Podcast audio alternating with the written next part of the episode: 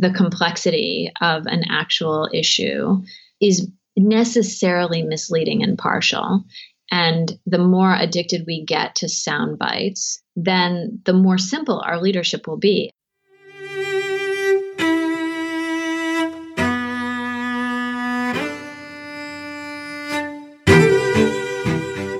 Hello and welcome. I'm Shane Parrish, and this is another episode of The Knowledge Project, a podcast exploring the ideas, methods, and mental models that help you learn from the best of what other people have already figured out. To learn more about the show and past guests, go to fs.blog slash podcast. My guest today is Jennifer Garvey Berger. I first came across Jennifer's work through a friend of mine, Graham Duncan, who recommended Changing on the Job, which Jennifer wrote. The book is an accessible introduction into adult development theory, which we're going to explore in depth in this interview. Jennifer is a partner at Cultivating Leadership, a leadership development consultancy where she uses her expertise in adult development to support leaders through coaching and development.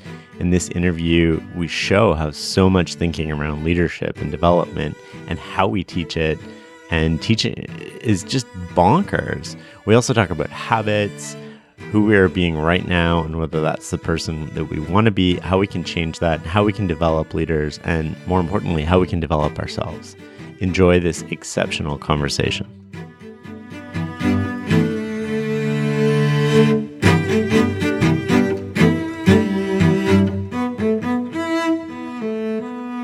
Before we get started, here's a quick word from our sponsor.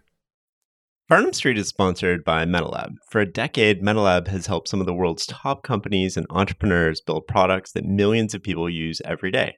You probably didn't realize it at the time, but odds are you've used an app that they've helped design or build. Apps like Slack, Coinbase, Facebook Messenger, Oculus, Lonely Planet, and so many more. MetaLab wants to bring their unique design philosophy to your project. Let them take your brainstorm and turn it into the next billion dollar app from idea sketched on the back of a napkin to a final ship product. Check them out at metalab.co. That's metalab.co. And when you get in touch, tell them Shane sent you. Listen in any boardroom, and there's a call for more sophisticated leadership throughout the ranks. We want leaders that can avoid problems, solve complicated problems, and capture opportunity. Are these leaders born and we just have to find them? Or, as my guest today, Jennifer Garvey Berger, believes we must develop and cultivate them as quickly as possible? Welcome, Jennifer. Thanks so much for having me, Shane. It's lovely to be here. Make the case that leaders are developed and not born. Well, I think that we see, like, we all have a sense of someone who's kind of more mature, less mature, more or less comfortable in their skin. So we have a sense of the way we grow and change over time. And while we know a couple of those rare rare beings who seem to come into the planet with that level of maturity, by and large, I think we've known for most of human history that it takes some years and some life experiences to get what we think of as wisdom. So uh, it's certainly been my experience that this this sort of progression of wisdom over years of experience, wisdom that can be accelerated, um, but that takes some work, that doesn't come for free and doesn't come automatically. That it's that it's that sort of showing up in the world in that more wise way that leads to better leadership. Well, what does that mean to accelerate it? Like, is there a map that we follow that you can just pop anybody in and follow these steps and then you acquire wisdom with faster I, I wish that there were a, kind of a, a pill we could all take, right? I think the world could really use a giant influx of these sorts of leaders. Um, so no, it's not quite like that. But there are, uh, I mean, the the great wisdom traditions offer us quite a lot of clues. There have been people who have been growing wisdom for centuries, millennia. Um, and these folks will tell you that it takes a variety of factors, like it takes contemplation, self reflect, self reflection, taking the perspectives of others, um, something about kindness and compassion, something about being able to see bigger than yourself and your own needs. Um, and so, if you look back through history, you find that people talk about stuff like that there there is. In the last 50 years or so people have found that there is a map an adult development map that helps us be more granular and specific about what it is we're looking at and what it is we're talking about when we talk about growing when we talk about transforming when we talk about wisdom.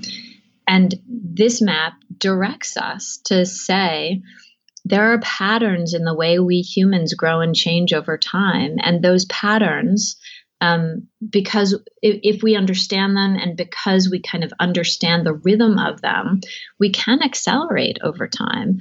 Um, and we can be much more intentional about our growing than I think organizations almost ever are. You spent most of your your adult life kind of researching this sort of adult development theory. Can you introduce us to it? Sure. Um, yeah, I love this stuff, as you could imagine. Um, so basically, this is a set of theories coming from um, sort of the grandfather of it is a Harvard professor named Bill Perry, who taught Harvard professor named Bob Kegan, who taught me. Um, and then there are cousin theories that come from the work of Jane Loevinger and go into the lineage of Bill Torbert, Suzanne Cook-Greuter, and others. And basically, the idea here is that over time, we develop an ever increasing view of the world. That those things that earlier in our lives we took for granted or we could not see become objects of our reflection so that we can make more choices about it. And those things that were kind of the lenses we looked through become the lenses we can choose to put on or take off, giving us um, a bigger view of the world and more choices. Can you give me an example of like how that looks? Yeah, for sure. So earlier in the adult journey, most of us tend to be kind of embedded in or absorbed by the perspectives of others outside of us or the perspective of some kind of expertise outside of us. And we look outside of us in what I think of as a socialized way in order to figure out what to do, what success looks like. Am I doing a good job? Is this right or wrong? Where should I live? Like all those kinds of questions live outside of us. And we breathe them in and we take them in as our own. But as the world gets more more confusing, more complex, as it's harder to figure out which of these many things we might breathe in and sort of absorb, which what what to do with all that conflicting stuff, we can move from this more socialized form of thinking and being into a place where we pick up the pen, we become more self-authored, we write our own story. We say, yeah, all these things that I used to breathe in, they're important and interesting, but actually I need to decide among them with some internal system of my own. And then over time, even that system, this thing we call a self authored form of mind, even that begins to break down for some people as just the particularly leaders, by the way, as just the um, the forces of the world and all the perspectives that we are meant to coordinate across become too much. And as they become too much, we begin to give up kind of the maintenance and protection of a single system of our own. And we begin to live in a world that's much more collective, that's much more about understanding what I believe and also what you believe, and understanding that together we form a bigger whole than we do by ourselves. And we talk about that as the self transforming form of mind, because it's at that place that leaders have this bigger perspective, a capacity to kind of look across multiple stakeholders and create new solutions. New possibilities that people who are more stuck in their own perspective can't see. So the four kind of frames of mind then I think are self-sovereign, there was socialized, self-authored and self-transforming. That's right. Can, can you give me like if we look at those through the lens of say perspective taking, can you walk me through how they're different? Sure. So in the self-sovereign form of mind, which is early in our adult lives, and most people outgrow it. Not everybody, but most people. Other people's perspectives are just unachievable, right? You just can't take and hold somebody else's perspective if it's different from yours. And that looks like, um, uh, it looks like a very black and white, us against them kind of a world. And people in this space really struggle with abstractions so I had a leader I was working with once in this place who had um, he had just decided to move his family to a new place, and um, he had a, a lot of kids, and and several of them were in high school, and the kids who were in high school were really upset about moving around the world Understandably so. Understandably so, right? And when he talked to me, he said, These kids are always asking for stuff. They want a car, they want new clothes, they want a nice place to live. Here, I'm going to be able to do a better job at that than I've ever been able to do before. And I can't understand why they are still yammering on about this. Like, why are they whining when I'm giving them exactly what they want? And so the abstraction of like, friendship and loyalty and community, those sorts of things were not alive concepts for him in that moment. And he could not cross over from his perspective, where he was super excited about this new opportunity. He could not cross over from his perspective into their perspective to imagine that they might have a different way of feeling about it. Now, over time, that shifts, right? As people then begin to not keep out the perspective of those around them, but to breathe in the perspective of those around them. So I had a leader I was working with once who, in this more socialized form of mind, she talked about now that she had become kind of the leader of this group of people that she had once been colleagues with um, suddenly people had these much more conflicted opinions about her, right? Mm-hmm. Like as a colleague, she could be everybody's friend, but as the boss, she struggled in that regard. And she was constantly trying to figure out how can I make other people okay with me so that I can feel okay about myself. And she said, it's as if everybody's wearing a mirror on their chest, and I'm constantly checking myself against that mirror. And when I look over here, if the reflection I see of myself doesn't doesn't look good to me, then I have no choice but to like polish that up with that person and to try to make that person think differently about me so that I could think differently about myself. But I can't do that for everybody all at once. And it's totally overwhelming. And some days I wish I could just keep that in me and let them think about me what they think while I could keep constant a way of thinking about myself. And that's the socialized form of mind. And that's the socialized form of mind where your kind of your sense of self-esteem and right or wrong comes from outside you and is imported into you um, kind of without your without your say right and without your ability to to have edit rights on those ways you are being written by the world around you then, as you carry on, you get into this more self authoring space. Uh, and in that self authoring space, you have leaders who say, now is the time for me to be kind of the, the decider about all these different voices, to really work at myself, to be incredibly self reflective. People say, I am the instrument of my own leadership, and therefore I need to be really clear about that. I need to be clear about my values and my principles, and I need to really live by them, choose them well, and live by them. And that kind of effort goes into creating. Uh, a system of principles and values that I will live by and that I will polish up and try to make as, as good and strong as possible. And that's self authored. Yeah, exactly. And then for some people, that kind of work of polishing and perfecting that self authored self, that self authored system, becomes like just too hard in the face of the difficulties of um, so many perspectives that yours will never ever be big enough. Yours will never be full or rich enough. And so those people sort of say oh forget this wish to make this perspective bigger. I will just make sense. I will begin to make sense holding both my perspective and your perspective simultaneously.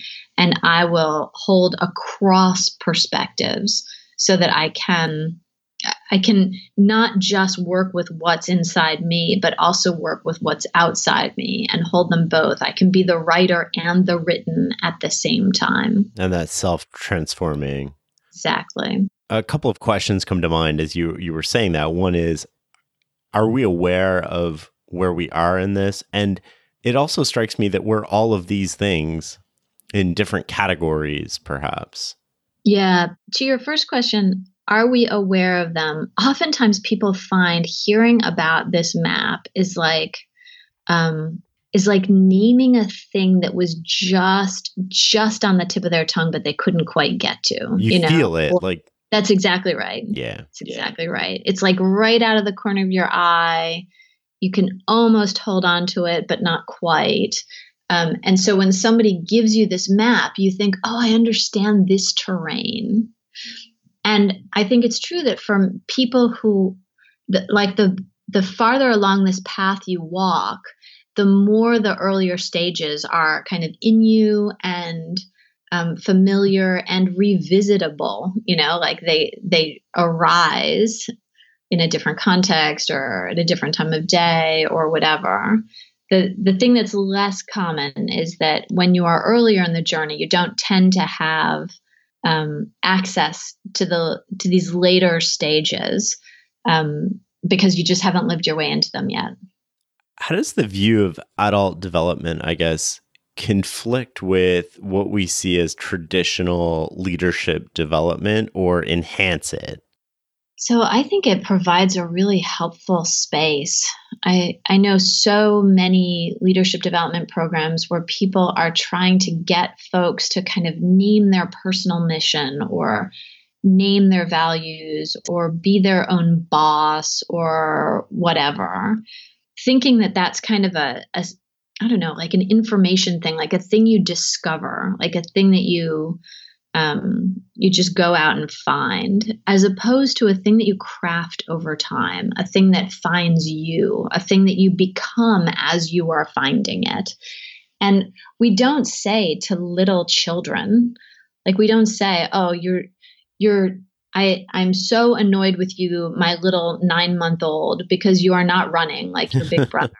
Right? But we say that to adults all the time, right? I'm so annoyed with you, my 45 year old boss, because you are not as self authored as I want you to be, um, without any support to help people grow into that space.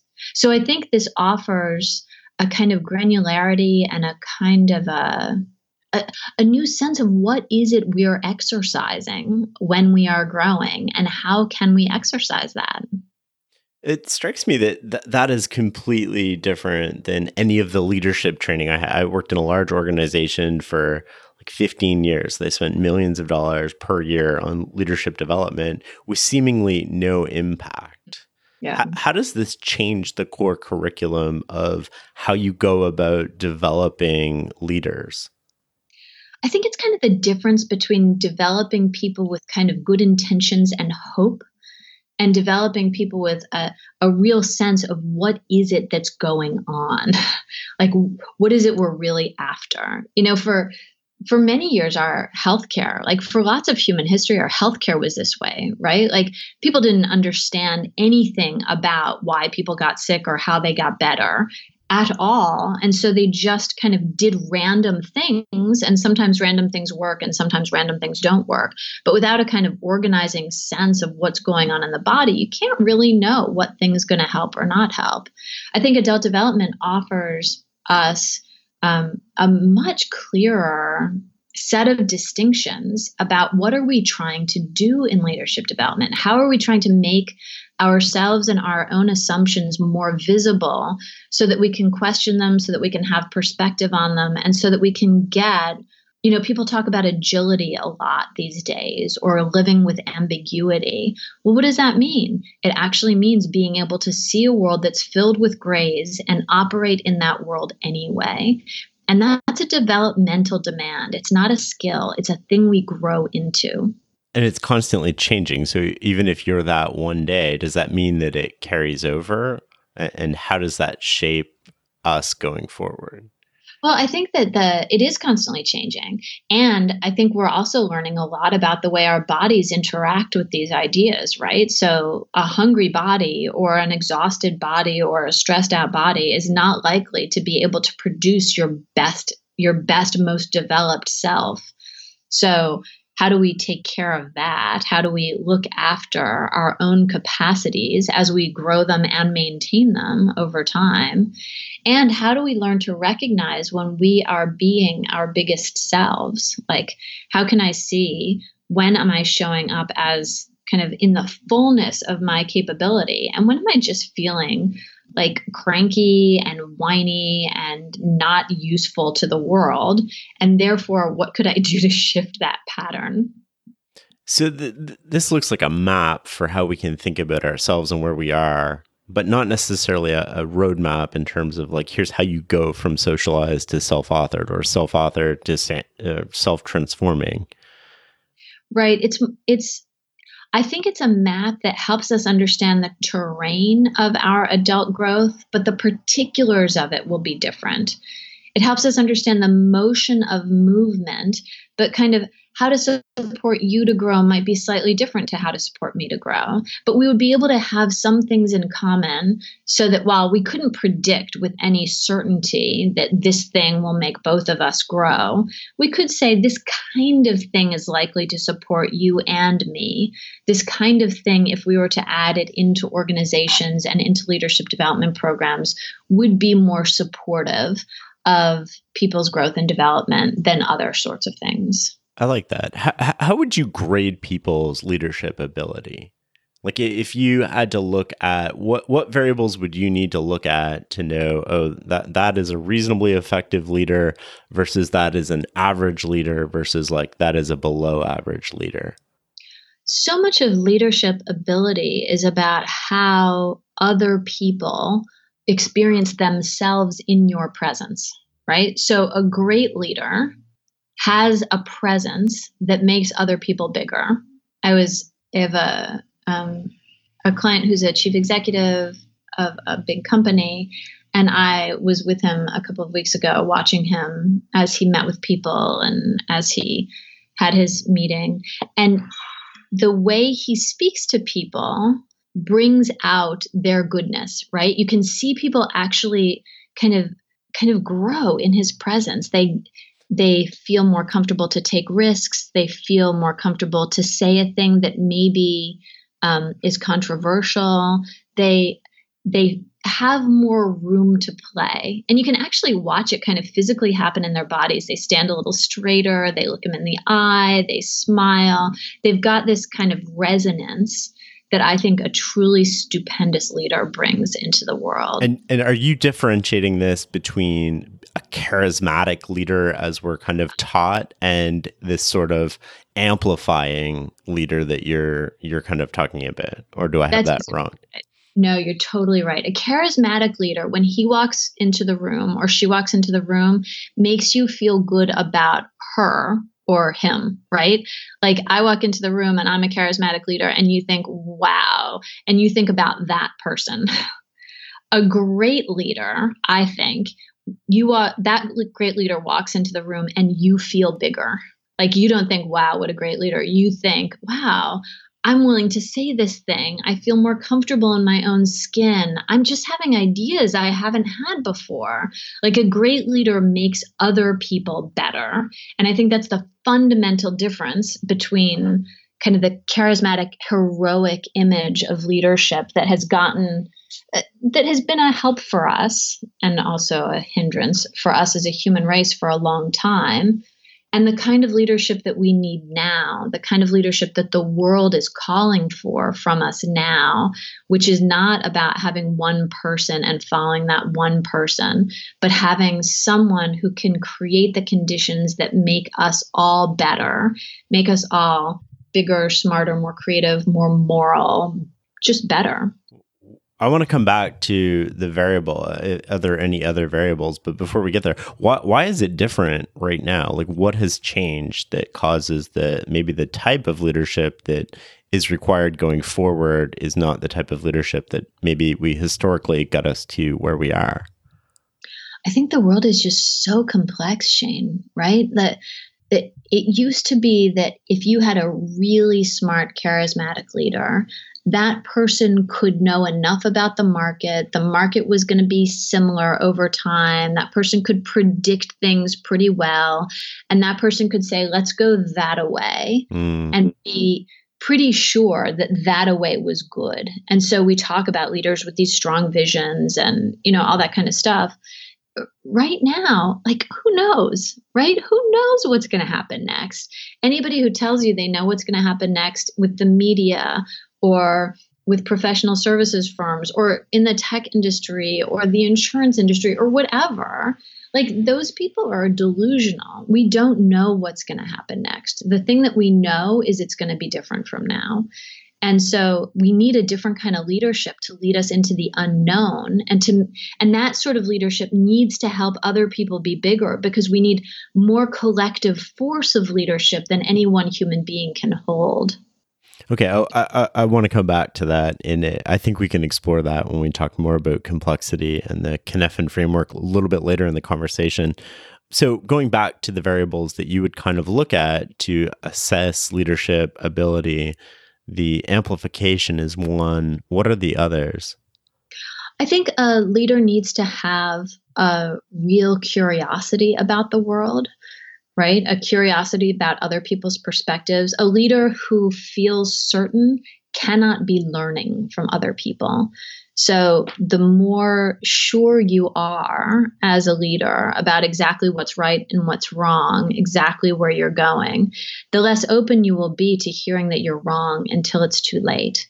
Whereas a leader with um, more curiosity, more openness to other people's perspective, uh, which can be totally cultivated, right? You don't have to be born that way. You can you can achieve that with effort.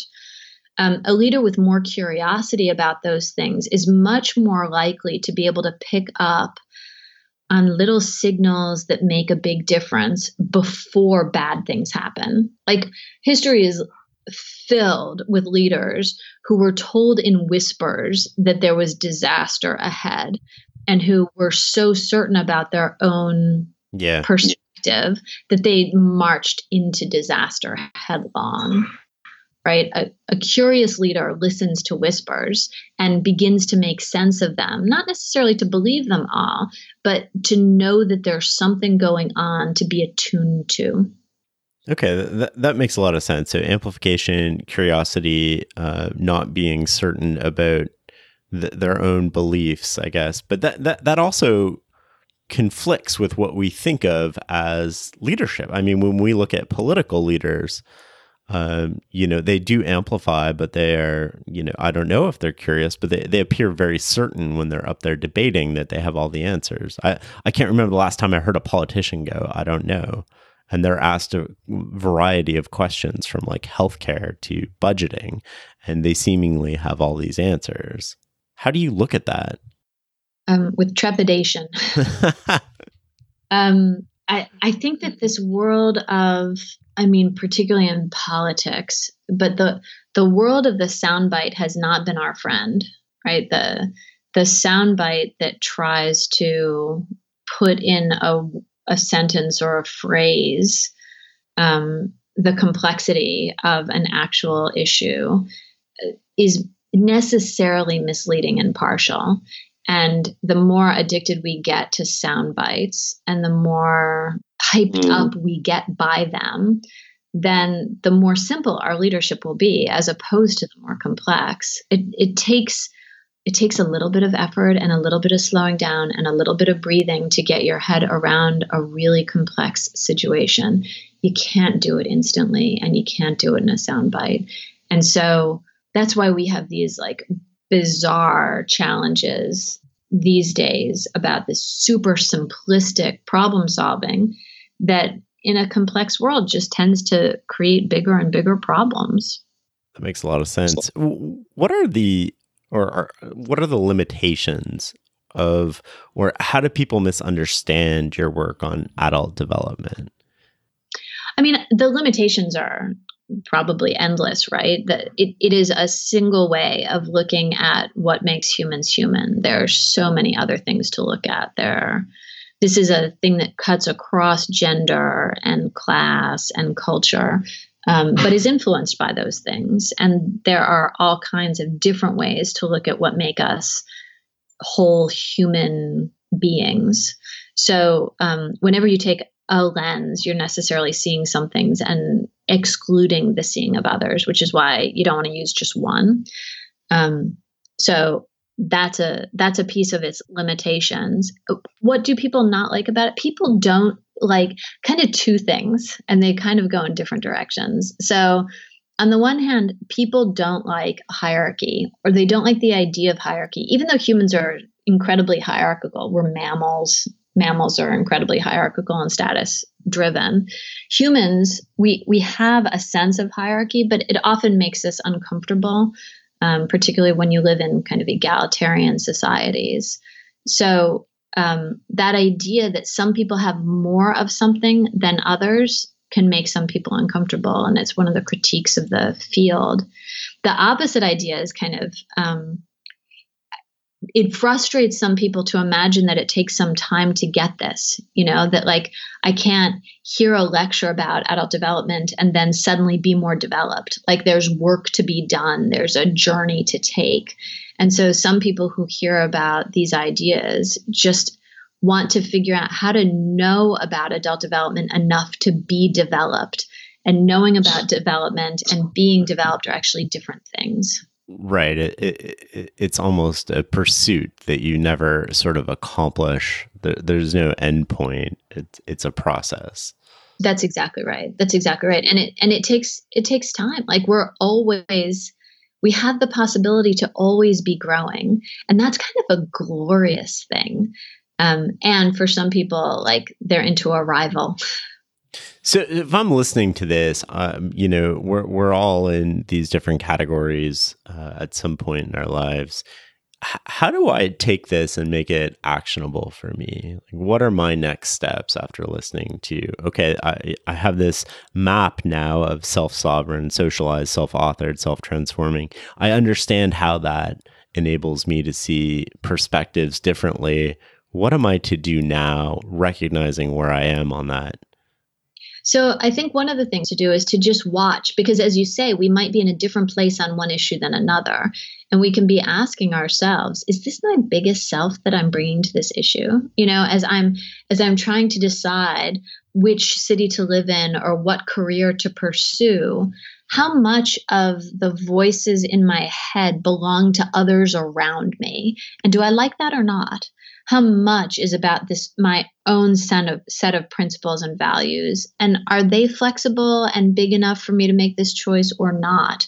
You know i think we can be kind of doing um, because we have a map we can be checking our location and we can be thinking about okay so how could i be asking myself a different set of questions in order to help support me to to grow to where i'd like to be next so, how can I, if I feel like I'm really acting on this decision or in this way or at this workplace or in this marriage in a really socialized way, how do I figure out what the voice in my head is telling me? How do I coax that self authored voice out of me so that I can show up more in a way that I think is fit for purpose here?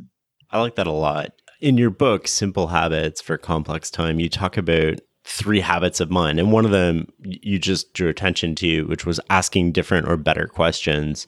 The other was uh, taking multiple perspectives. What do they mean and what makes them so powerful, the, the, these habits? So, I, the longer I work with people, the more I read, the more research I do, the more I see that while we have forces in us that are helpful in complexity, we also have a whole lot of forces in us that fight directly against complexity. We, you know, we've evolved in a much simpler world where we have much simpler um, approaches that are kind of baked into us. We you know our our brains take up 30% of our daily energy and our system is always trying to figure out how to save calories by shortcutting and so these habits asking different questions taking multiple perspectives and seeing systems are all about kind of intentionally engaging in a new way of being in the world that allows us to behave as if we're more developed, as if we're farther down this path. Um, and it gives us some of the goods that development brings, but in a way that um, in a way that can kind of speed up our our journey down that path. What were the three habits again? I remember two of them. One was asking different questions, one was taking multiple perspectives, and the third was seeing systems. Seeing in systems. Yeah. Can you walk me through how we develop uh, all three of those things? I mean, we can start with asking better questions. Like, how do we develop asking different questions about a thing? How, how do we go about acquiring that skill? So, the first thing we want to do, like with most developmental moves, the first thing we want to do is notice what are the questions I usually ask? And then we can start to set out um, acquiring new questions. And uh, like, you know, the experience, obviously, of being someone who asks a question that makes other people think, or being on the hunt for a question that sort of shifts somebody's perspective about the world. And I don't think these are necessarily better questions because when I ask people who asks you the questions that make you think, the answer I get from almost everyone is my kids mm. or young people. Totally they, would agree with that. yeah, they ask these big idea questions. They ask these why does it matter questions. They ask questions that we might think of as more foundational or more naive. And those are the questions, things we stopped even noticing we weren't asking. They help us re ask. And so, different questions, you can get them from anywhere. You can get them from your four year old, you can get them from your um, workmate, you can get them from somebody in a really different field in a real with a really different way of looking at the world. You can get them from theories or perspectives. Like one of the different questions adult development theory lets us ask is who am i being right now? And is that the person i want to be? Right? You bring that question into your everyday life and it moves you. And does that that feedback becomes enough for you to shift over time as we begin to ask different questions they push out our thinking and feeling and experiencing because so much of what we're doing is kind of the answer to a question you know like what you wear is the answer to what shall i wear today right like um you know the our lives are living out answers to questions we don't notice that we're asking. Right. And right. asking different questions helps us lead different lives. I, I loved when I came across the taking multiple perspectives too, because one of the things that I've I stumbled upon this really early in my career. Uh, I think somebody mentioned it to me, and I've done it ever since, which was to walk around the room when you're making a decision and look at the problem through the lens of the person, every person in that room, and then also look at it through different lenses in, in, sort of like a society almost hierarchy of like, what does this look like to regulators? What does this look like to the organization? What does this look like to the legal people? I mean, I worked for an intelligence agency, so all of these things were kind of different perspectives or lenses that I, I would use on the problem. And I haven't seen enough people uh, write about or encourage other people to do that? Yeah, because it's hard, right? Because it's in part because it's a developmental demand. It both creates development and requires development to take other people's perspectives, to take the perspective of someone with whom we disagree, right? It's easy for us to take the perspective of others who are like us. That's super easy. We do it all the time. But our natural kind of response to somebody who's quite different from us or somebody with whom we disagree is to just look at the ways those people are wrong mm-hmm. and to confirm our own sense of rightness. Um, and so actually taking seriously the possibility that somebody else is right and you're wrong requires kind of a mental yoga that you have to remember to do because what your system's going to deliver to you for free from most of our development is when somebody says something that you think is wrong, you just think, well, that's wrong. You don't think, oh, what am I missing? Right. What what would cause me to change my mind? Or what would the world have to look like to see that as the solution or possibility? That's right. And what is, you know, I don't remember who said that the the opposite of a simple truth is a simple lie, but the opposite of a profound truth is another profound truth. Like we're now in in a world where we are very often having to balance profound truths against each other. And if we just think that they're simple truths and we cut off somebody else's perspective we're missing massive parts of opportunity of threat of possibility in the world. One of the things i loved about simple habits was most people think about habits as in like i smoke i don't exercise enough uh, and you you changed something for me when I read that. I was like, oh, there, there's, I had never really thought about the habitual ways that we think and bring to a problem and how that influenced um, that that in and of itself is a habit. How did you how did you land on that? Yeah, I'm I'm just fascinated by the way people think about things, right? And I'm fascinated by the way our um, our blindness to our own thinking creates problems for us. And so the thing that Keith Johnston and I we wrote that book together and the thing that we were playing with is what do we know about the patterns of um, development, the patterns of people who become developed, and, and how are they different than kind of people who don't walk as fast down that path or don't walk that, down that path at all. And there do seem to be some habits, just like there are some habits of people exercising their bodies or eating particular things. All those things are kind of the habits we think about. But we have habits of engaging with others. We have habits of thinking about the world. We have in patterns of habits about how we make decisions. Um, and all of those can actually be played with if we can see them, we can change them.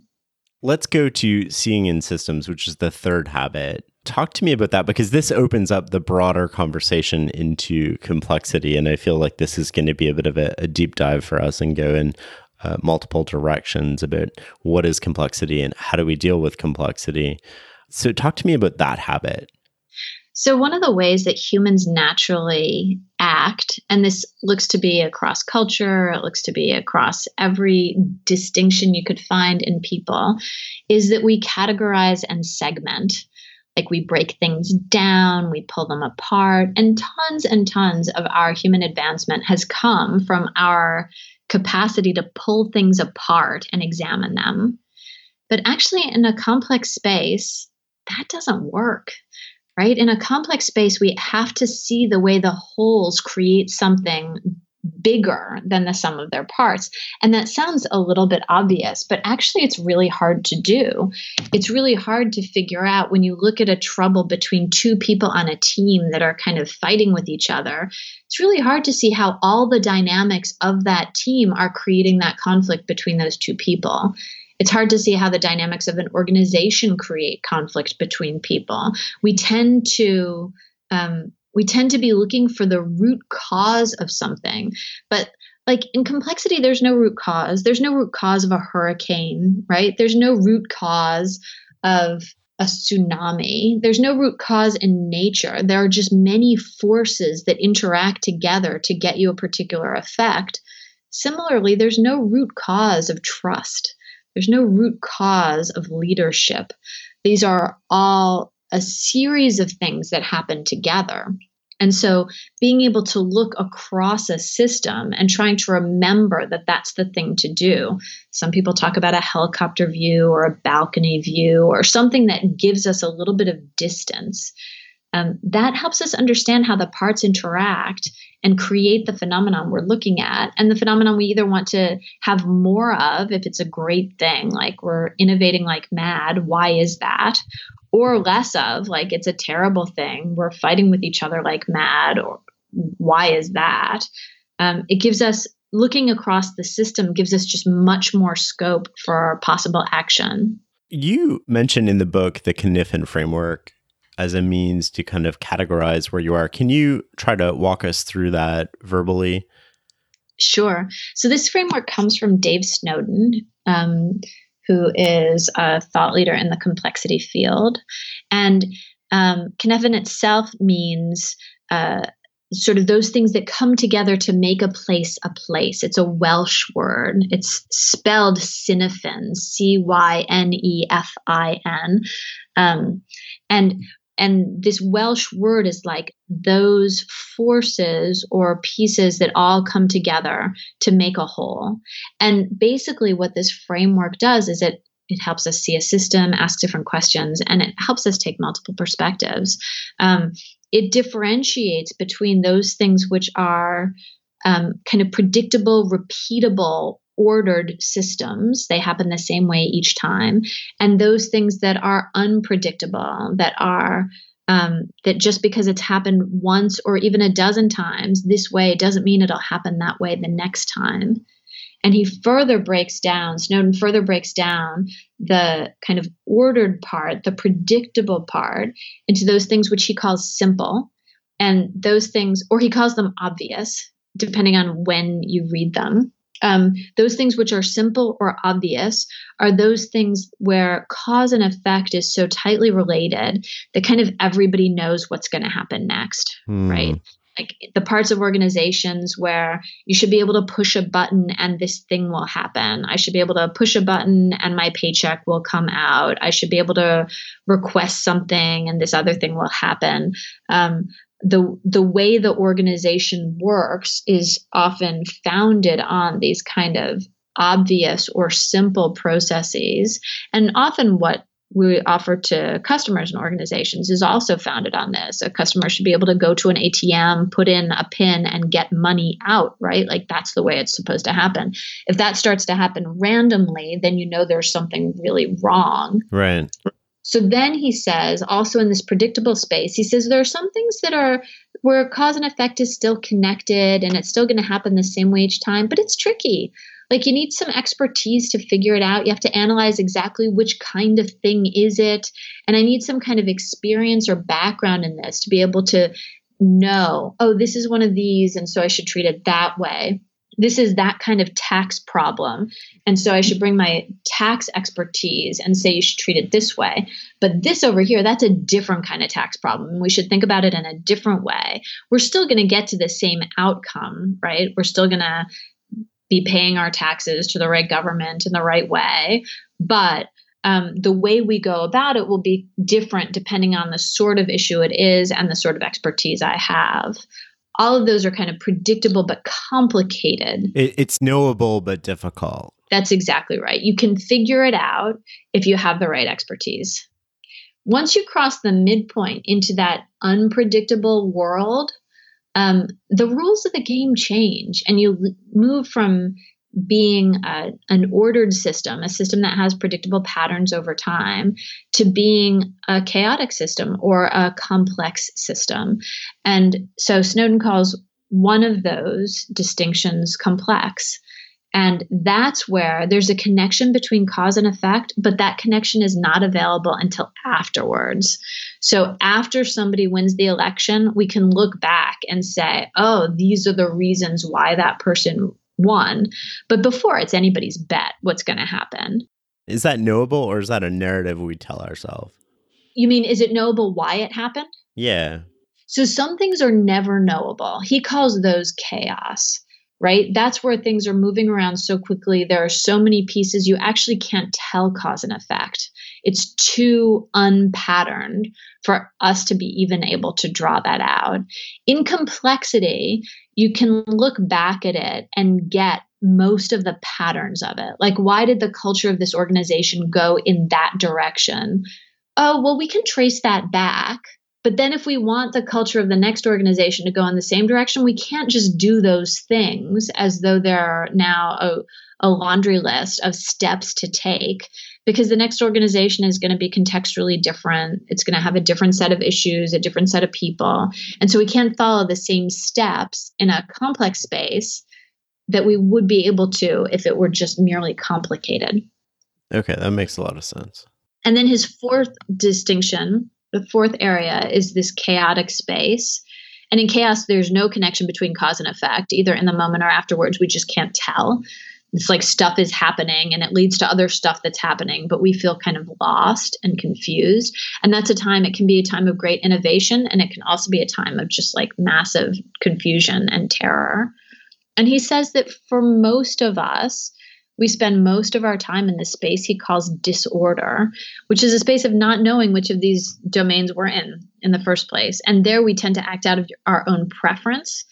Like I'm I'm an academic by training, and so there's a piece of me that just wants to sort and solve stuff. I want to use my expertise and be able to predict predict and control things in a kind of complicated way and probably if you just let me at it without any of these frameworks, I'd still be trying to solve these problems this way. Um, so the framework itself helps me ask a different set of questions and therefore take different kinds of action. So, so talk to me a little bit about that. This seems like a great framework for categorizing what sort of problem space I'm in. Let's say I'm in complexity. Like I've identified this as you know reasonably complex problem what sort of questions should I be asking myself, or how should I peer into that system? What are the tools available to me to further understand this or probe it as a team or an individual? Yeah, great. So Snowden would make the distinction between a thing that categorizes and a thing that helps us make sense of something, right? So the issues we deal with in organizations and in our lives probably have some blend of all of these features right?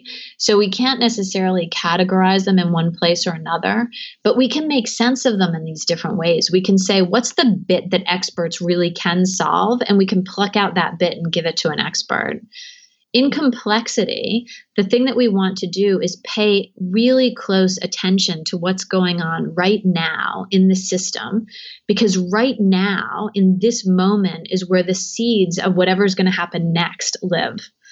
Um, and earlier, I was talking about how leaders that I think are really outstanding leaders, those leaders are able to kind of pay attention to the system in such a way that they can hear whispers of things the whispers of things today are really useful to pay attention to. So, in complexity, you're trying to find out how can I get a good sense of what's going on right now, and then figure out which of those things I want to make more of, what do I want to amplify, and which of those things do I actually want less of, which ones do I want to kind of try to dampen down or um, or move the system away from doing altogether. And then you, because you can't know exactly what thing's going to happen next, you devise a series of what Snowden calls safe to fail experiments. These are experiments that you don't know what's going to happen, but they're going to help you learn. Sometimes Keith and I talk about these as safe to learn experiments, where even if it doesn't go as we thought it would go, that's actually okay because nothing breaks and I learn a lot about the system. So are they designed from the start with learning in mind? Yeah, that's exactly right. That's exactly right. And so we have to find a way to harvest what we learn from them, or else they don't really count as safe to fail experiments. They're just another pilot that we're hoping will work out. Can you give or can maybe explore this with an example of um, somebody who's done that and w- what that sort of experiment looked like and what it told them and how that changed their perception of the system that they're operating in or sort of their direction? Sure. Um, I'll give you, it's actually, I'll give you this example in two parts. So I was working with an organization on these ideas, and they had a silo challenge in their organization, as many do. Um, and the silos had gotten pretty ugly about one another. It had turned into a place where um, people in different parts of the company were talking bad about each other in the marketplace to their customers. Oh, wow. Uh, and undermining each other, right? So it had gotten really ugly. And the thing that they thought was maybe the root cause was like the the REM system and how people were promoted and rewarded and how bonuses worked. And they had fiddled around with could they make bonuses um, more contingent about the success of people across the silo. But you can see how something like that might just amplify mistrust and dislike in a system. And so they were getting nowhere. So they decided to try to experiment with it using these kind of complexity principles to learn about the system. And we were trying to do something kind of light and playful and looking not at the root cause, but sort of what is the system inclined to do. And in this particular case, the system was inclined for people from one part to interact with one another and people from the other part to interact with each other. And then they just told stories about each other without knowing one another. Right. And so set this little experiment up where they said, I tell you what, we'll give you a hundred bucks if you take one of those guys to lunch and go have a beautiful meal and talk if you're going to spend $100 on lunch, it's going to take a long time, right? And so these people would spend several hours together in the middle of the day. And at first it was awkward, but over time they would start to talk about things because they were there for, you know, a couple of courses. And um, as they did that, they started to know each other a little bit. And as they started to know each other a little bit, not only did their um, sense of mistrust go down, but actually they began to see possibilities for building more work together. And as they built more work together, then the silos themselves started to shift. So even though it was never more than about 30% of people who took who took the organization up on this offer at all, that 30% changed the culture a little, a little, a little in a way that ultimately those silos were not were not so strong, not so big anymore. And they made millions of dollars in new work happen. So, and they were learning about the system as they as they went. Now, I once told this story at a different organization. Then that organization was having trouble with silos also. And when I told this story, somebody said, you know, we tried exactly that thing. And in our organization, it so happened that about 30% of people took us up on this offer and actually did this thing. It was some other kind of social event, but it was basically the same. Um, and when we saw that only 30% did it, we killed it. We said, oh, that's oh. we killed it. And and there's the difference between treating something like a pilot that has to work for everybody and treating something like an experiment that can work for some people and then let's see how it moves the system. And there's this like realization that it's not the thing you do, it's it's the thing you do plus how you think about what you're doing. I like the idea of designing things with, oh, this might not be the solution, but it's going to give us some sort of information that is usable or um, that we can put into practice.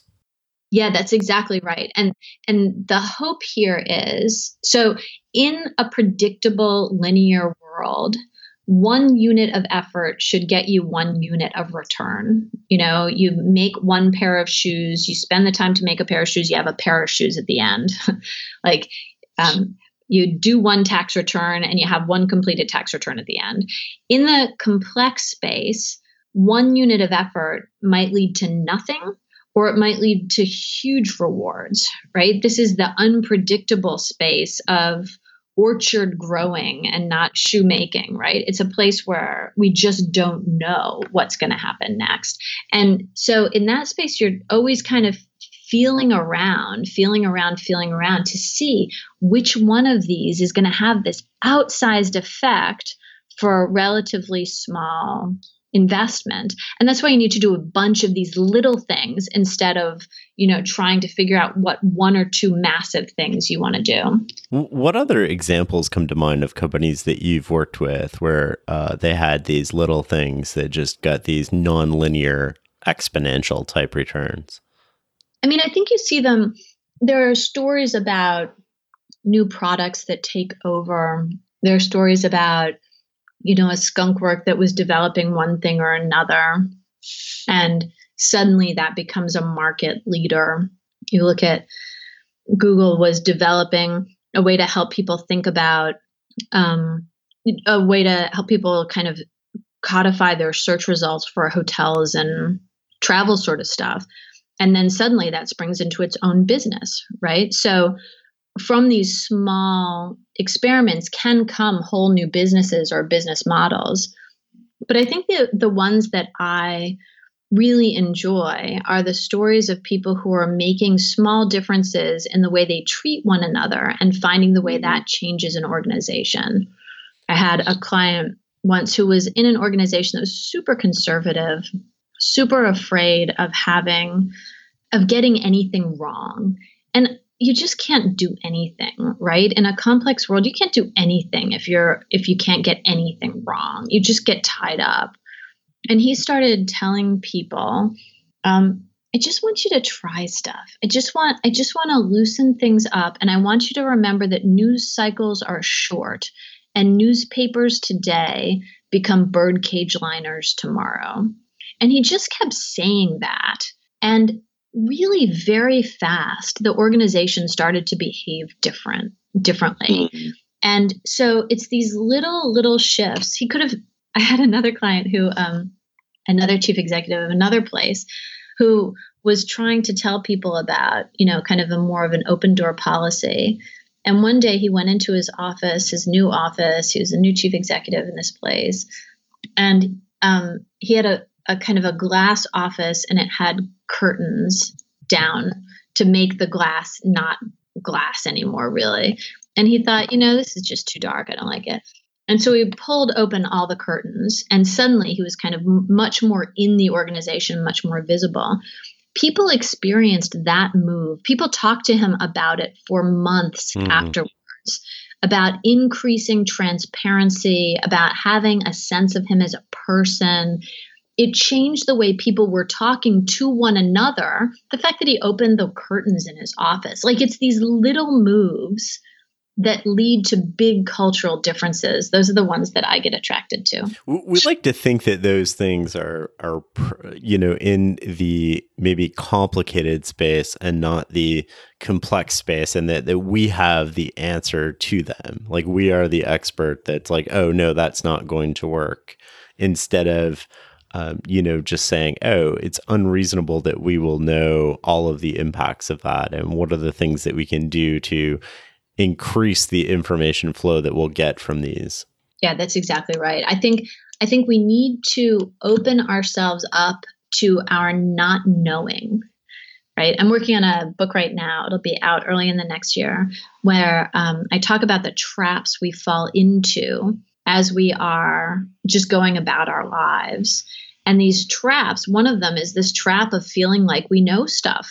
Mm. feeling like oh when when i have the thought that won't work or we tried that before or this will work for sure or whatever that is we believe that as though it's true. But it's not true. It's just a thought and um, we we really struggle to find the difference between what we think and what's real. And in a brain scan, we can't tell the difference. Like you can't tell the difference in a brain scan between somebody having an opinion and somebody remembering a fact.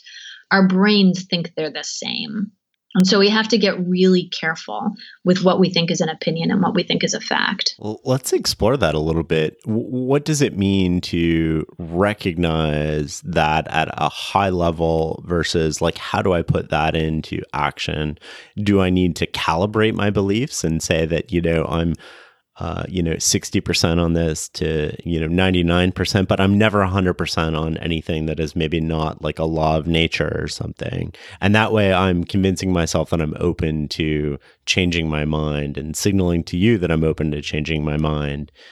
How do you think about that? I think it's a practice right? It's a practice of not believing our own press, right? Not believing our own our own brains because our brains are designed to simplify just without our noticing it. That's their one of the jobs of the brain is to simplify a totally complex set of inputs so that we can make sense of them. But they the brain does that by convincing us that the thing that we believe we're seeing is true and doesn't give us a lot of room to play with that. And so having it be a practice to notice one of the things i teach my clients is to notice what certainty feels like in your body. Notice that. Like what does it feel like to to know that you're right? Now, when you have that feeling, take one more step and question it. How could I be wrong? What, what do I believe about this and how could I be wrong about that thing? And who might I listen to to just learn a little bit more? Because even when we're holding on to an idea that's mostly right, in the world of organizations, in the world of business today, geez, in the world of families today, in the world of friendship today or politics today, we are rarely 100% right because that rarely exists. Mm. trying to figure out how can we be open to new possibilities even when we experience ourselves as right that's a it's a habit how has writing that book impacted how you live your life day to day oh i think so much i i think writing that book and this next one that i've just finished uh, really really help keep me grounded in these ideas and they help me remember that this thing is always going to be a series of practices, that life is a series of unfolding new ways to learn, new ways to see. And um, and it helps me in those moments when I am so tempted to go certain and small and black and white, and no right answer can be found, but geez, I'm going to try like hell to find one um, in those moments, all this writing and research and practice I've been doing for these years helps me take a breath and kind of center into myself and into a place that says it's okay not to know. You can move forward in not knowing. You don't have to pretend to know and have everything closed down. You can not know and also move. What What would you say to somebody who worked in an organization and self identified uh, either through their own psychological thoughts versus like the organizational pressures, but self identified as a knowledge worker, in which case that they you know reasonably come to the conclusion that they're paid to know. I think knowledge workers more than anybody are paid to be curious, right? I think that expertise more and more. I was talking to um, to Nick Petrie, who's at the Center for Creative Leadership yesterday about this. Um, and we were talking about the redefinition of expertise. Expertise used to be could you repeat this thing again and again and again? And we used to think, and workers needed to do that. Knowledge workers, those people are paid to actually be curious about the world and to be learners and in order for us to be really knowledgeable, for us to change information into knowledge, we have to be open to recategorizing, recombining, learning new things, having our mental models retested and retested again. And I think that means that the core attribute is not how much you know, but how much you're willing to learn mm-hmm. and how much you're willing to question what you know. If what we want is is stuff that's known google will do that for you right yeah. like like you don't we don't need to hire somebody to do that we we can get at get at information faster than anybody's ever been able to get at information the history of the human race now this is the height of that time if what we want is knowledge we have a whole different thing to do I want to come back to to learning in just one second. I, I, just want to finish up a little bit on complexity with can you talk about dispositions and attractors and how they fit in? Sure. So one of the questions that seeing systems helps us ask is it asks it helps us ask what are the patterns we're seeing here? And another way to ask that is what is this system disposed to do? Like like what are the patterns that are automatically unfolding. So I ask leaders, what is your team disposed to do? Is is the disposition of your team towards kind of creativity and trust and psychological safety? Is the disposition of your team sort of in a kind of fear and competition and um, mistrust of each other? You can see that you could switch out a whole bunch of people in the team and the disposition wouldn't change. It, it's not actually um, any one person that brings that in. It's the the collective of us and the way we engage. Yeah. And dispositions can be shifted. And so if you see, oh, actually the disposition of my team is towards competition and a lack of trust, you can start to take experiments, make moves to see which of the which of the pieces you want to amp up and which ones you want to amp down so that you can create a new disposition so that the system automatically produces the thing that you want. People are always talking about innovation, right? And organizations aren't innovative. Actually, organizations are disposed to be con- conservative, right? Once you have something to protect, the organism, the organization goes into protection mode, which is not a creative mode. If you want an organization that's disposed to be creative, you have to fight some of those kind of conservative pulls to protect what we have and encourage new loss things. aversion. That's exactly right. That's exactly right. And so as you look at dispositions, you can pick patterns and then make shifts in them. So it's just a really useful um, way to get a handle on things so that you can have experiments. And the other thing you asked me about is attractors. Those are the sets of feedbacks that give rise to patterns, right? So if the disposition is for us to not trust each other, what are the things in the system that are creating the feedbacks? That are kind of creating these basins of attraction, we call them, like locked together sets of feedbacks that we have a tr- we have trouble escaping from. So, you know, one set would be one set of kind of attractor feedbacks that creates a particular basin is we have a meeting nobody says what they think in the meeting because they don't trust each other. Then they go after the meeting and they do a lot of politicking after the meeting and they talk about each other behind one another's backs. Then they continue to gossip in that way which other people then hear about, which means the next time we come together in a meeting, we're less likely to deal with the real issues and the system gets worse, right? And that becomes an attractor basin. Hmm. Feedback loops that feed on themselves and keep us locked in a state we don't like breaking some of those patterns helps get us into a new basin where if we can just learn to say what's on our mind in the meeting in a way that we can be heard and a way that um, supports and engages one another respectfully and humanly, then we can start to create the conditions for those out of meeting conversations not to happen, for the behind the back talk not to happen. So we're creating a new set of feedbacks, a new attractor basin that can hold us in a system of trust and creativity and collaboration, which is just a much nicer basin to be in. I like that a lot. It sounds like an organization I used to work for. I mean, there's thousands of people out there going right now. Like that sounds like the place that I work.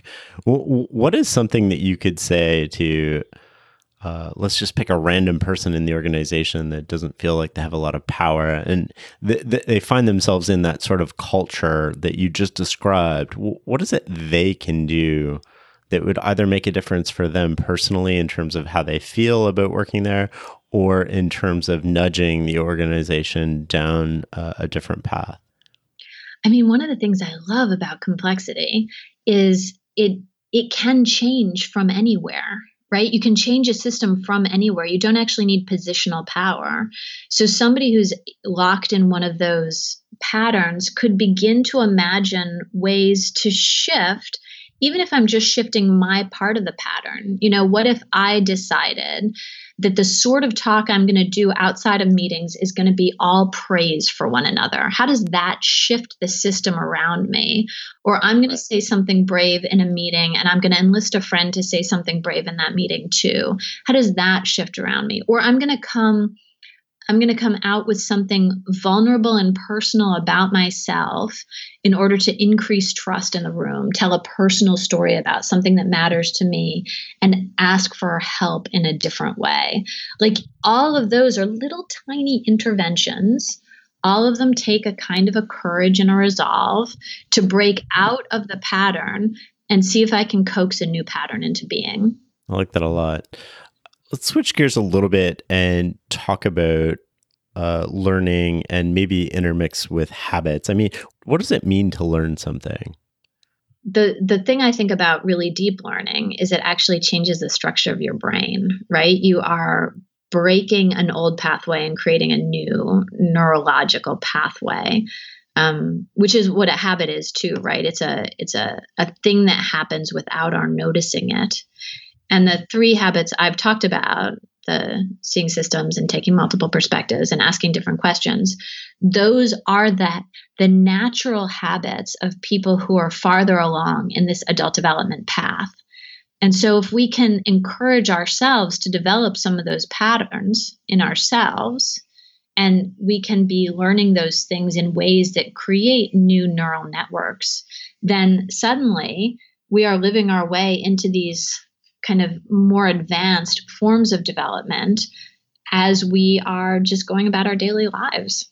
It's one thing to see a habit that you have, it's another to change it. How, how do I go about replacing a habit that I have with a different habit? The thing that people are finding about habits, and you're right, habits are like, I'm not suggesting this stuff is easy to do. I'm suggesting that the as we begin to do some of these things and we get positive results, they become reinforcing. So right. if I have a habit of not taking anybody's perspective, and like that's my way, I worked with a leader once who said, Jennifer, I just don't, I, I've just been in this business long enough to know that my ideas are right and other people's ideas are wrong.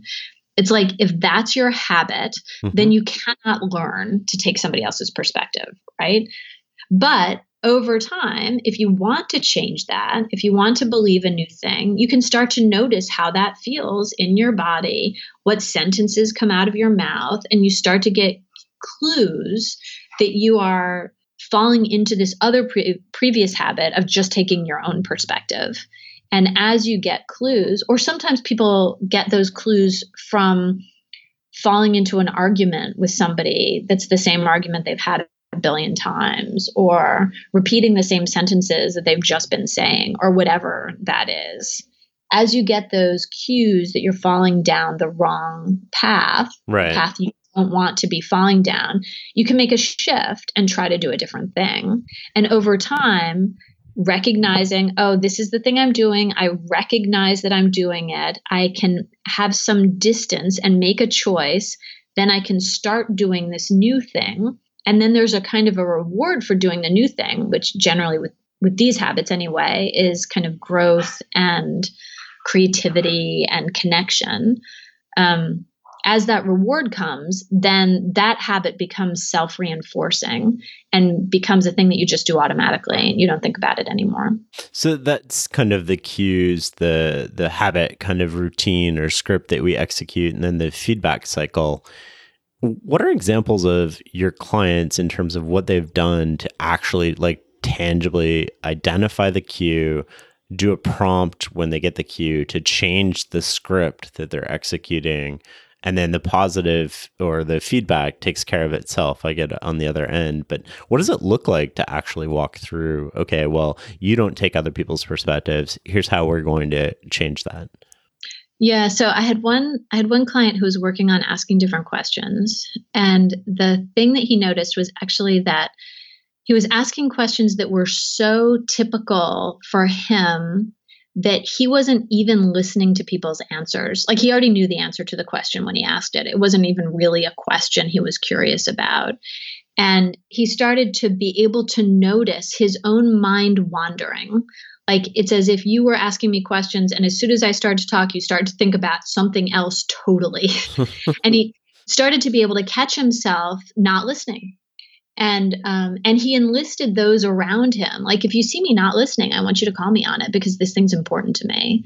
And so with his own efforts and with the efforts of the people around him he started to catch himself and to then ask himself what am i actually curious about here and so the way he got to different questions was to ask, what am I curious about? And he needed to he needed to actually learn how to recognize his own curiosity, which we all have, right? It just gets papered over by our certainty.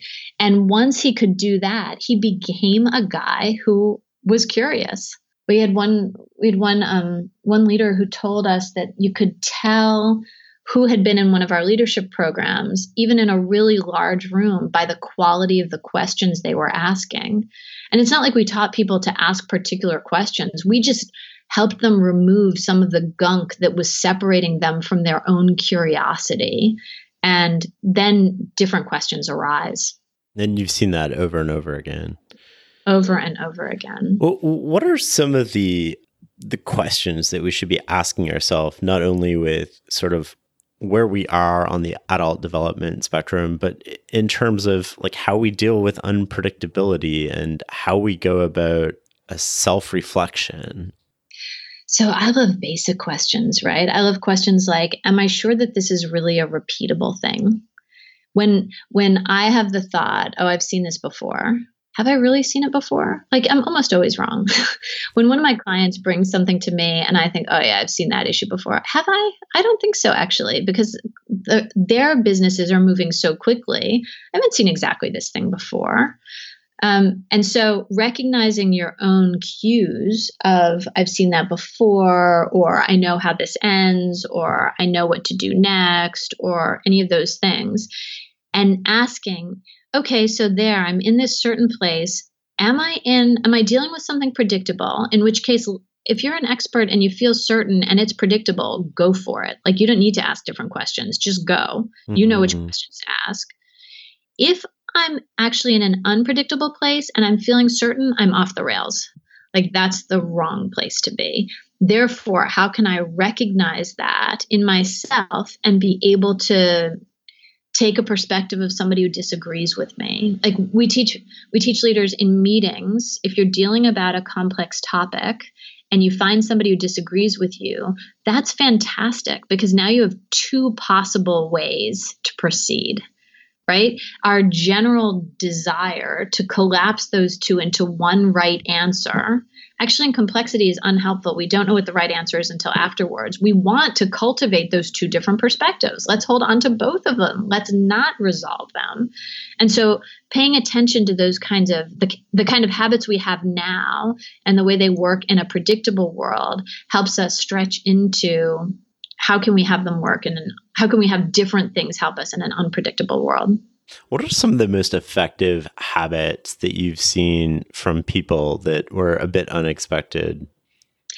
I am continually surprised by the power of genuine listening. Right? I know it sounds fairly simple, but people who are led by their curiosity and who genuinely listen to the perspectives of others, they learn like crazy. And it's the simplest it's it's the simplest thing to talk about. It's actually really hard to listen deeply and well to another person without having the chatter in your own head of what am i going to say next? What do i think about this? Like the chatter that's so you focused drown that out. But actually listening is one of those habits that when we can achieve it really changes the way we show up and the way other people experience us and how much we learn it's it's like a super habit. It's like a meta habit. How have you developed your listening ability and your skill uh, recognizing that? I have just been wrong so many times. I think I think the more often you're wrong, um, and and can recognize you're wrong, the the better you get at really saying okay so let me let me see whether i actually understand what you're saying there. Because the assumptions i'm making like i totally get what you're on about. Now i'll just go to the next thing. I, it's harder and harder for me to have those because i've just been wrong so much I think we're all wrong. You're just very open about admitting it. One of the things you wrote was uh, I love the paradox that too much safety is dangerous, which makes me wonder that perhaps adult development itself is an anti fragile property. expand on that. So we are drawn to keeping things the same. We have a kind of, as you know, we have this loss aversion. We are in many ways inherently conservative. Um, and that has been really helpful to us as human beings on the planet. It's really helped us create and sustain wonderful things in the world. And when the world is moving really fast, it's a big problem. And it's probably the reason that organizations, companies tend to die instead of evolve. Like most companies die, and they die relatively early in their potential lifespan. And I think we do that because change is demanding and unsettling and destabilizing, and um, stability feels good. And in a time where things are moving so fast, in a time where markets are shifting and and entire business models are slipping in and out of being, uh, if if we're not willing to take the risk to change to grow ourselves to grow our possibilities to question those things that were unquestionable if we're if we're not able to do that, I think we won't make it, right? We won't make it in companies, we won't make it in countries, we, we won't make it. We've got to figure out how to keep ourselves growing and alive and curious if we're going to solve the really significant challenges that we have created. Is that what you refer to when you talk of agility? Kind of like growing ourselves, keeping our curiosity, learning. Is, is that all in that category? That's all in that category for me. Yeah. How do we respond to a world that's changing around us? Um, not by doing what we used to do, but by creating new ways of being. I'm curious about how I can walk away and apply this as a parent to my kids. How how can I take what we've discussed today and put that into practice with my children? I feel like one of the ways um, I've most used these ideas is with my kids, actually. Um, so the first one is oh my goodness, our children are the best practice ground ever for our own curiosity. Yeah, like, I love to experiment on my kids. yeah. Yeah. What do they mean when they say that? Why is this thing so important? Like, one of the things I practice with myself is when my kids really frustrate me, um, which happens much less now that they're older, but it used to happen a lot when they were little. Um, when my kids were really frustrating to me, I I would be trying to change them, right? Like like my habit was you're doing a thing that annoys me, therefore you need to stop that. Right. As opposed to trying to understand them.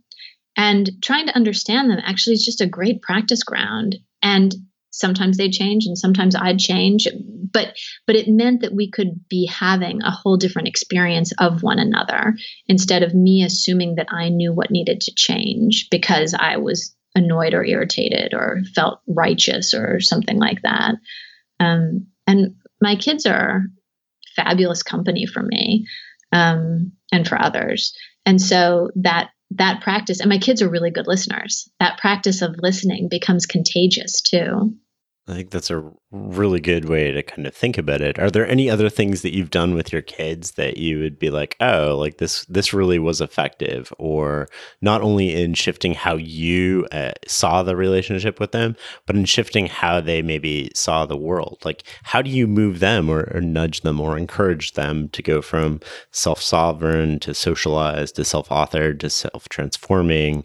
How do you encourage them to develop the healthy habits of kind of asking different questions and taking multiple perspectives and thinking in systems. So we we practice those habits actually, right? Those habits are psychologically spacious. They can be used with people whether they're 5 or 105, right? These are these are brain shifting habits no matter where we are. And um, so that was always a thing we practiced. What would be a different question you could ask about that? Mm-hmm. What, what's a different perspective you could take there? Um, what do you think is going on outside of this issue in the whole classroom, in the whole system, in the whole village? You know, like, so those are totally questions that we can ask, and they become habits that um, that I see. Both of my kids, my son's about to start university, and my daughter's in university. Both of them are psychology majors, so um, so in different ways in different fields with different with a different focus. But both of them, all their lives, they've been with somebody. Both my husband and I are incredibly interested in the way people think and be in the world. And now they're interested in that too because it's incredibly interesting. So if you notice it, it's, it's like super interesting. Um, so other than that, I think parenting is the single hardest thing to do on the planet. And um, I don't pretend to be an expert in it. I only pretend to have deep admiration for all of us who try each day to do a good job with it. Yeah, my mom gave me the best piece of advice I think uh, I ever got with a parent after one day, a particularly frustrating day. She just basically said, "Get some sleep. Tomorrow you start all over again." Yeah, yeah. and love them because this thing is going to change, right? Like that. As as a developmentalist, the thing I knew is that this thing was going to change. If you love it today, it's going to change. If you hate it today, it's going to change. Yeah. The, the way they are today is not going to be the way they are tomorrow. So there's sometimes when, as a parent, I would be thinking, oh my God, you know, he's so selfish. I'm raising a selfish child. No, he's six. Like yeah. that's what six year olds are like. Like it's okay. It, it'll change. I, I hear you 100%. Uh, listen, Jennifer, this has been an amazing conversation. I want to thank you so much for your time today. Thanks so much for your great questions and your companionship here. And um, and I hope you get some of these ideas into the world where they grow and thrive. I think they will. Hey guys, this is uh, Shane again. Just a few more things before we wrap up. You can find show notes at farnamstreetblog.com slash podcast. That's F-A-R-N-A-M-S-T-R-E-E-T-B-L-O-G dot com slash podcast. You can also find information there on how to get a transcript. And if you'd like to receive a weekly email from me filled with all sorts of brain food, go to farnamstreetblog.com slash newsletter. This is all the good stuff I've found on the web that week that I've read and shared with close friends, books I'm reading, and so much more. Thank you for listening.